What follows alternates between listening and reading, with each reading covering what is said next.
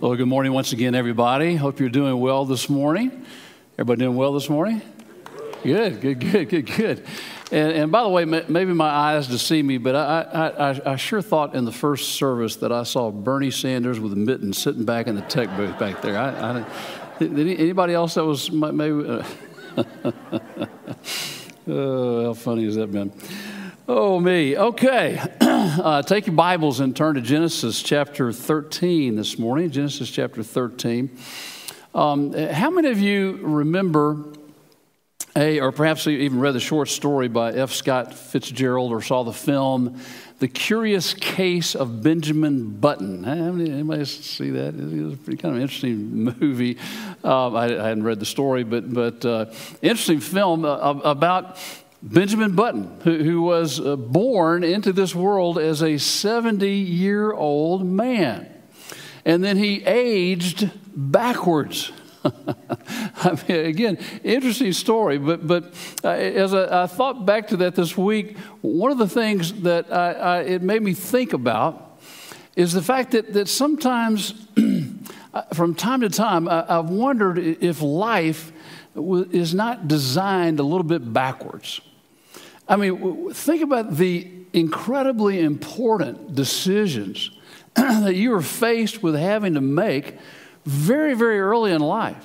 I mean, long before we have gathered and gained much wisdom or insight, much less perspective. And yet we're supposed to make these huge, huge decisions.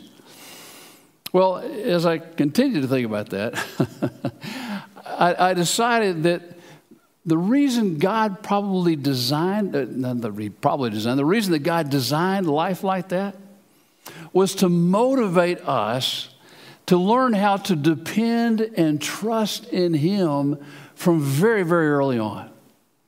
I don't know, I hope some of you may memorize those two verses. I encourage you to do so last week at the end of the message from Proverbs 3, 5, and 6. Trust in the Lord with all your heart and lean not on your own understanding, but in all your ways acknowledge Him, and He will direct your paths. Let me ask you a question. In what moments or experiences in life have you or do you find yourself most embracing what those verses just stated. Most embracing your trust, dependence, and acknowledgement of God. Is it not in times of worship? Times of worship when we gather corporately like this, or times when we have a personal, quiet time, devotional time, time of worship.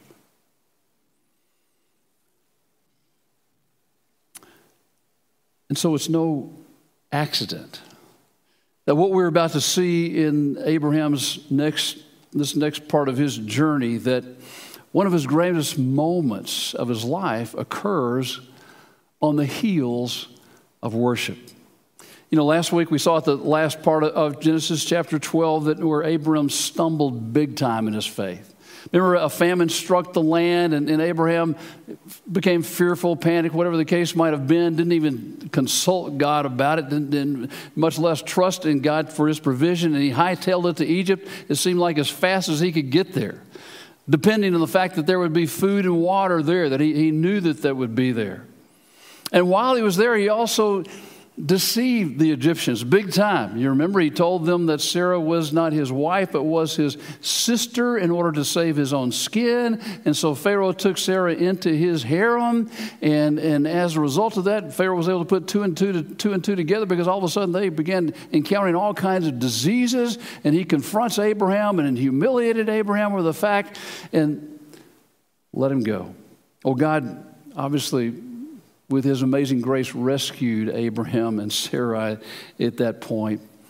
But again, we were reminded of the fact that instead of being a blessing to the Egyptians, as God had called them to be a blessing in his calling, beginning of chapter 12, be a blessing to all peoples of the earth, instead of being a blessing, he what? He left Pharaoh having to deal with disease instead. Well, fortunately, as we see here at the beginning of Genesis 13, Abraham responded well to that humiliation and he returned to the land that he never should have left. It's a big reminder that, that failure, neither for Abraham nor for any of us, failure is not final. It's not final. Abram's failure was not final, and neither is yours. Genesis chapter 13, beginning in verse 1. So Abram went up from Egypt to the Negev with his wife and everything he had, and Lot went with him. Abram had become very wealthy in livestock and in silver and gold. From the Negev, he went from place to place until he came to Bethel, to the place between Bethel and Ai, where his tent had been earlier, and where he had first built an altar. There, Abram called on the name of the Lord. You remember that phrase, called in the name of the Lord? You see throughout the New Testament, uh, throughout the Old Testament, so many occasions simply means he worshiped God. Again, Abram had stumbled big time, but he chose to learn from his stumbling, to learn from that crisis in Egypt. And so he returned to the altar. He returned to worship. You know, in the book of Revelation, perhaps you remember the Lord Jesus in, in, confronting, speaking to the church at Ephesus. You remember what he says to them there? Ephesus, the, the, the church at Ephesus, he, he compliments them for, for being so busy about doing so many good things.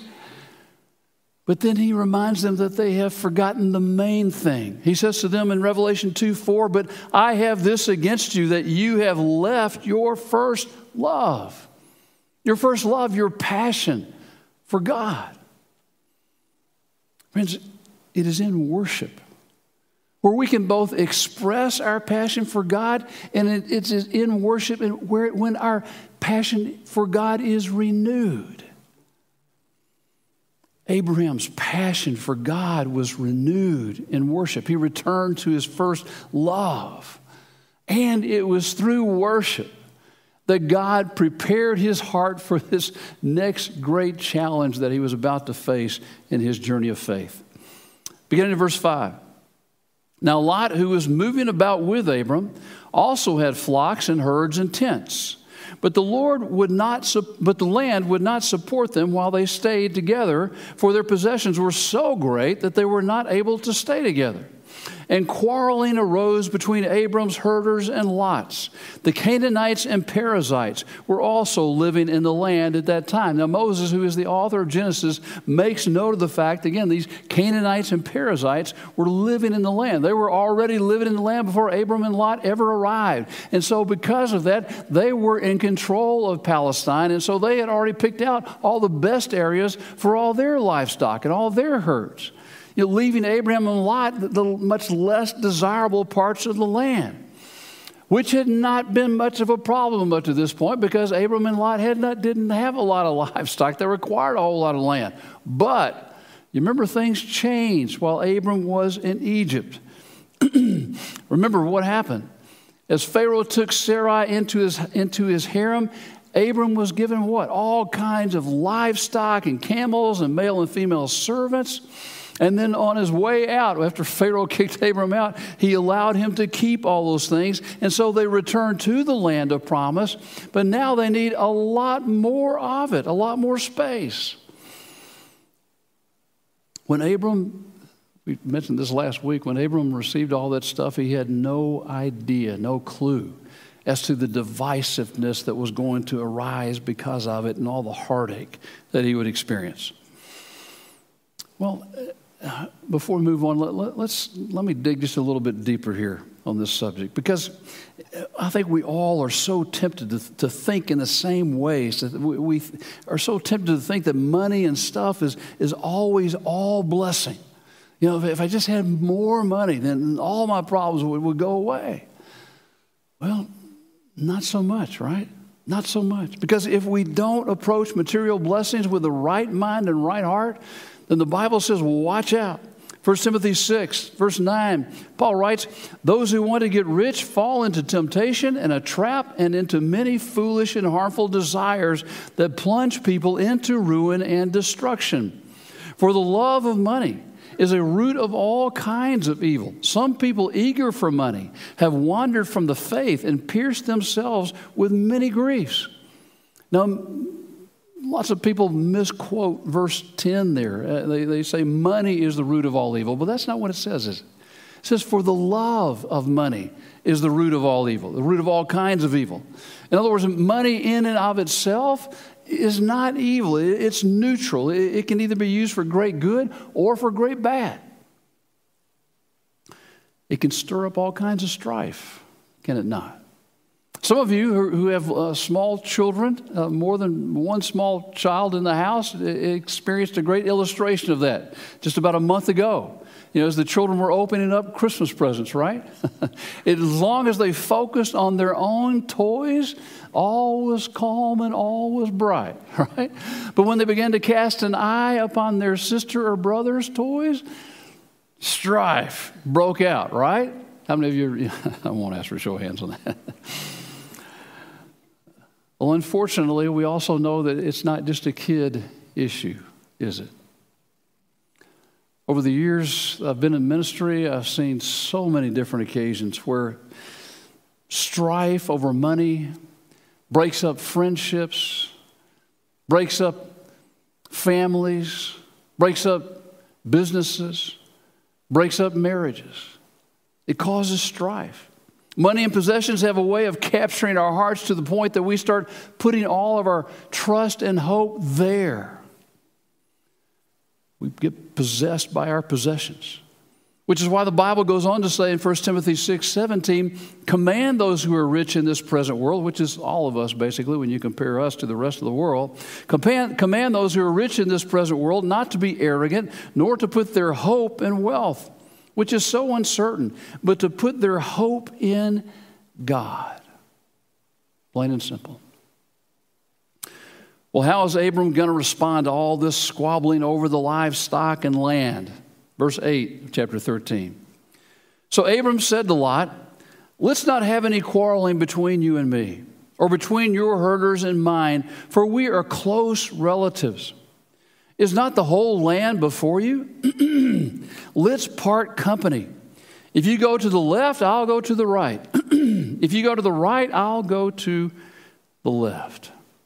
Now, this is really astounding on the part of Abraham because Lot owes everything to him. You remember Lot is Abraham's nephew. Abraham, is Lot's father was Abraham's brother who died, and Lot and Abraham and Abraham took Lot into his family.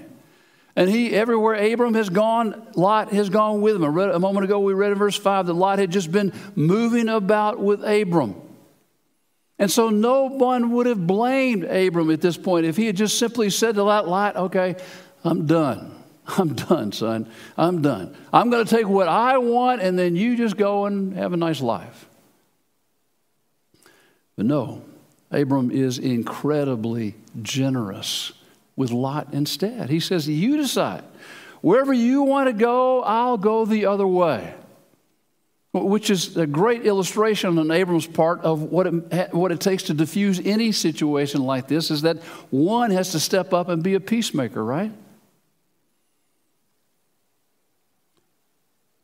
The time that Abram had spent in worship prepared him for this, prepared him to be a peacemaker. In the process, now he is reflecting the nature and character of God that he absorbs in the process of worship. He reflects God's love. Lot, let's not quarrel about this, for we are close relatives. I don't miss what he's saying there. He's saying, hey, listen, there is something much more important at stake here than possessions and land. Family is at stake. We are close relatives, loved ones. It's a selfless love in action on Abram's part. He is denying himself for the other. Now, tell me how hard that is especially in that culture where Abram was the patriarch. He was the, the senior member of the family. He had absolute right to exercise his power and authority over Lot and be completely dominating. And, but instead, he chooses to defer to Lot.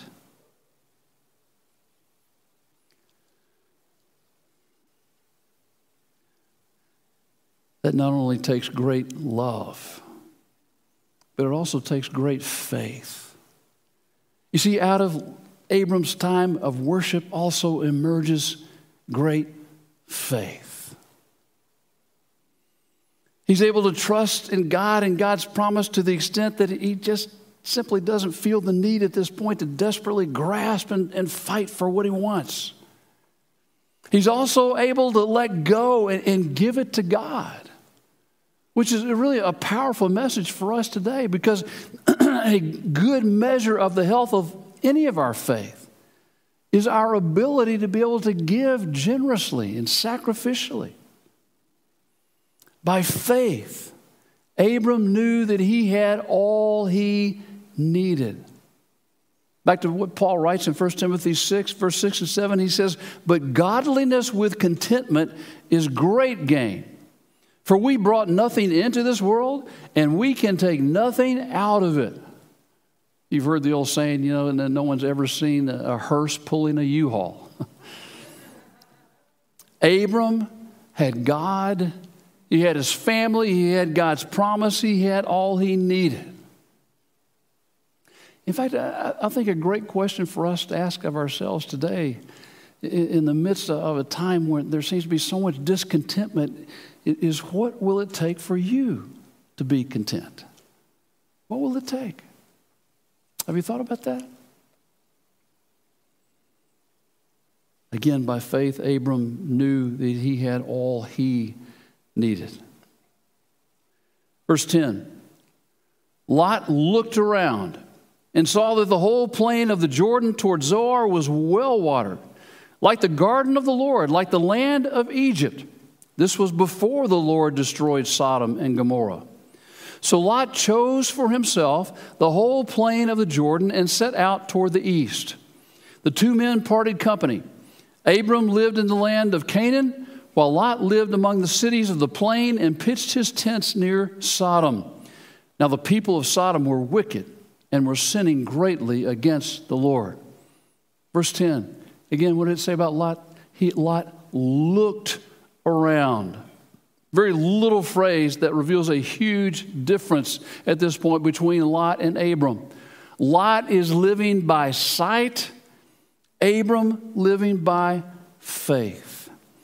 And it goes back to that passage from 2 Corinthians chapter 5 and verse 7 that we've cited several times over the last few weeks. And that is where we are exhorted to walk by faith in our life in Christ, to walk by faith and not by sight. You see, when you live by sight alone, it makes you terribly susceptible to be deceived by the enemy. Notice that, that the land is described, did you catch that? As being like the garden of the Lord. Now, what garden would that be? It's the Garden of Eden. And what happened in the Garden of Eden? God told Adam and Eve not to eat from just one tree out of all the gazillions of others they, had, they could eat from. Don't, there's one tree you're not to eat from, that's the one that's in the middle of the garden. Well, you remember the story with a little coaxing from the serpent, the Bible says in Genesis 3, verse 6. When the woman saw that the fruit of the tree was good for food and pleasing to the eye, and also desirable for gaining wisdom, she took some and ate it. She also gave some to her husband who was with her, and he ate it. We forget that Adam was standing right there beside her while all that was taking place. You see, like Eve, Lot is not looking beyond what his eyes can see. And our eyes can deceive us so easily because sin disguises itself so very well. I mean, Lot was, literally convinced that the grass was greener on the other side. And we suffer from that same temptation, do we not? That same temptation. It's been a part of human nature from the very beginning. We are so tempted to pursue what we see, what we're convinced will, be, will satisfy us. It's an age old deception. Same with Eve, same with Lot, same with us. But, friends, the only place that the grass is truly greener is in the middle, smack center of God's will. Period. We have to trust Him. even when we cannot see it. Is, is, is there anything in your life right now about which God is asking you to trust Him even though you can't see it? To exercise faith? Verse 11. Again, we read there, so Lot chose for himself the whole plain of the Jordan and set out toward the east, and the two men parted company. That phrase at the beginning of that verse is such a descriptive term. Lot chose for himself see by what he saw. I mean, he thought, man, this is great. I'm this, this, this land, that part, that part of the country is going to make me so prosperous. And, and when I become prosperous, I'll be admired by so many people. But by choosing for himself, he chooses what ultimately turns into a destructive path of heartache and judgment. Again, verse 12 Abram lived in the land of Canaan, while Lot lived among the cities of the plain and pitched his tents near Sodom. Now, the people of Sodom were wicked and were sinning greatly against the Lord. See, Lot's destructive path begins here in chapter 13, where we're told he pitched his tents near Sodom. When we get to chapter 14, we're going to see there that he's then living in, in Sodom, not near, in Sodom. And then when we get to chapter 19, we find that Lot is then sitting in the gateway of Sodom, meaning that he's become a, a person of prestige in the city.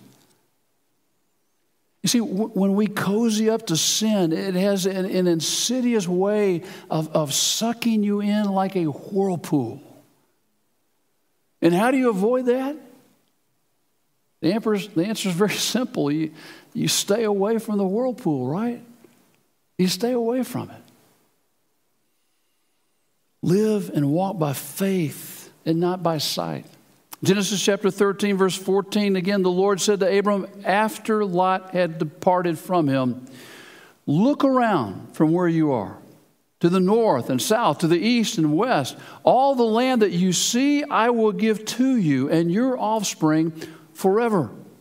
I will make your offspring like the dust of the earth, so that if anyone could count the dust, then your offspring could be counted. Go walk through the length and breadth of the land. Go take a prayer walk, Abraham, for I am giving it to you. You know, it's interesting here how God waits until Lot, after Lot has departed, before he speaks to Abram. We already saw in verse 10 again how, how Lot, walking by sight and in his own self interest, looked around and invited disaster. But now, here in verse 14, God tells Abraham to look around. It's a different kind of look, isn't it? It's, it's a look of faith. Abram's walking by faith in God's interest. And as a result, he ultimately receives God's very best. Very best. Well, the chapter concludes in verse 18. So Abram went to live near the great trees of Mamre at Hebron where he pitched his tents, and there he built an altar to the Lord. Isn't that cool? Uh, the chapter begins and ends with worship. And it was through worship, as Hebrews 11:10 tells us, that Abram was looking forward to the city with foundations, whose architect and builder is the Lord. Abram was looking forward to the city, looking, again, that different kind of looking, a look of faith toward that city with foundations. And it's the same with us. It is in worship that God will renew and restore your passion for Him. It's in worship that we have the opportunity to, express, as in no, eh, best in no other way, eh, to express our passion that we already have for him.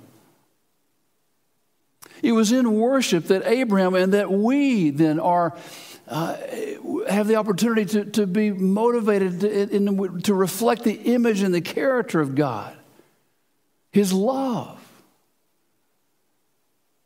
It's through worship that we are empowered with faith, just as Abraham. It's in worship that we are also given that same vision to be able to see, see, to look with faith, to see from God's perspective. Let's pray together.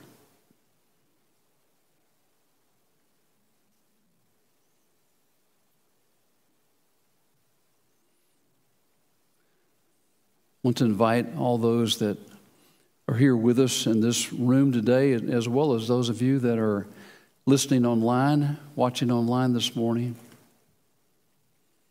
We would love to know about how God may be at work in your heart today.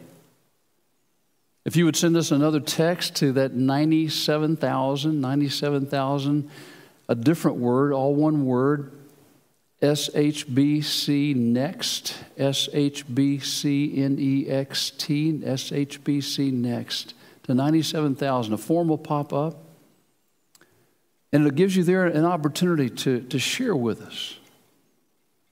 Perhaps God is, is leading you to join our church. You can let us know that way. Perhaps God is, is encouraging you to renew your, your commitment to Him. You can let us know that. Perhaps God is, is encouraging you in spite of the fact that, that, that some time ago you chose to follow Christ as Savior, but you've never followed Him in obedience with baptism. You can let us know that you'd like to be baptized.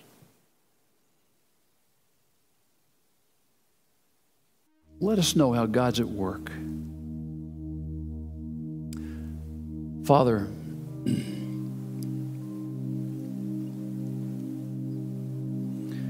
We thank you for this amazing privilege we have to come before you in worship.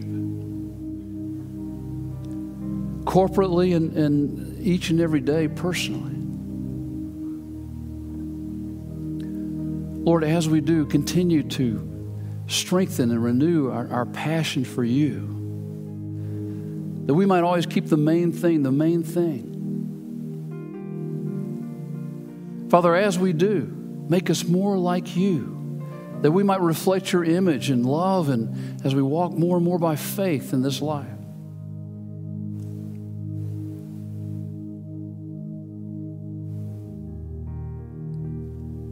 Lord, that's our prayer this morning in Jesus' name. Amen.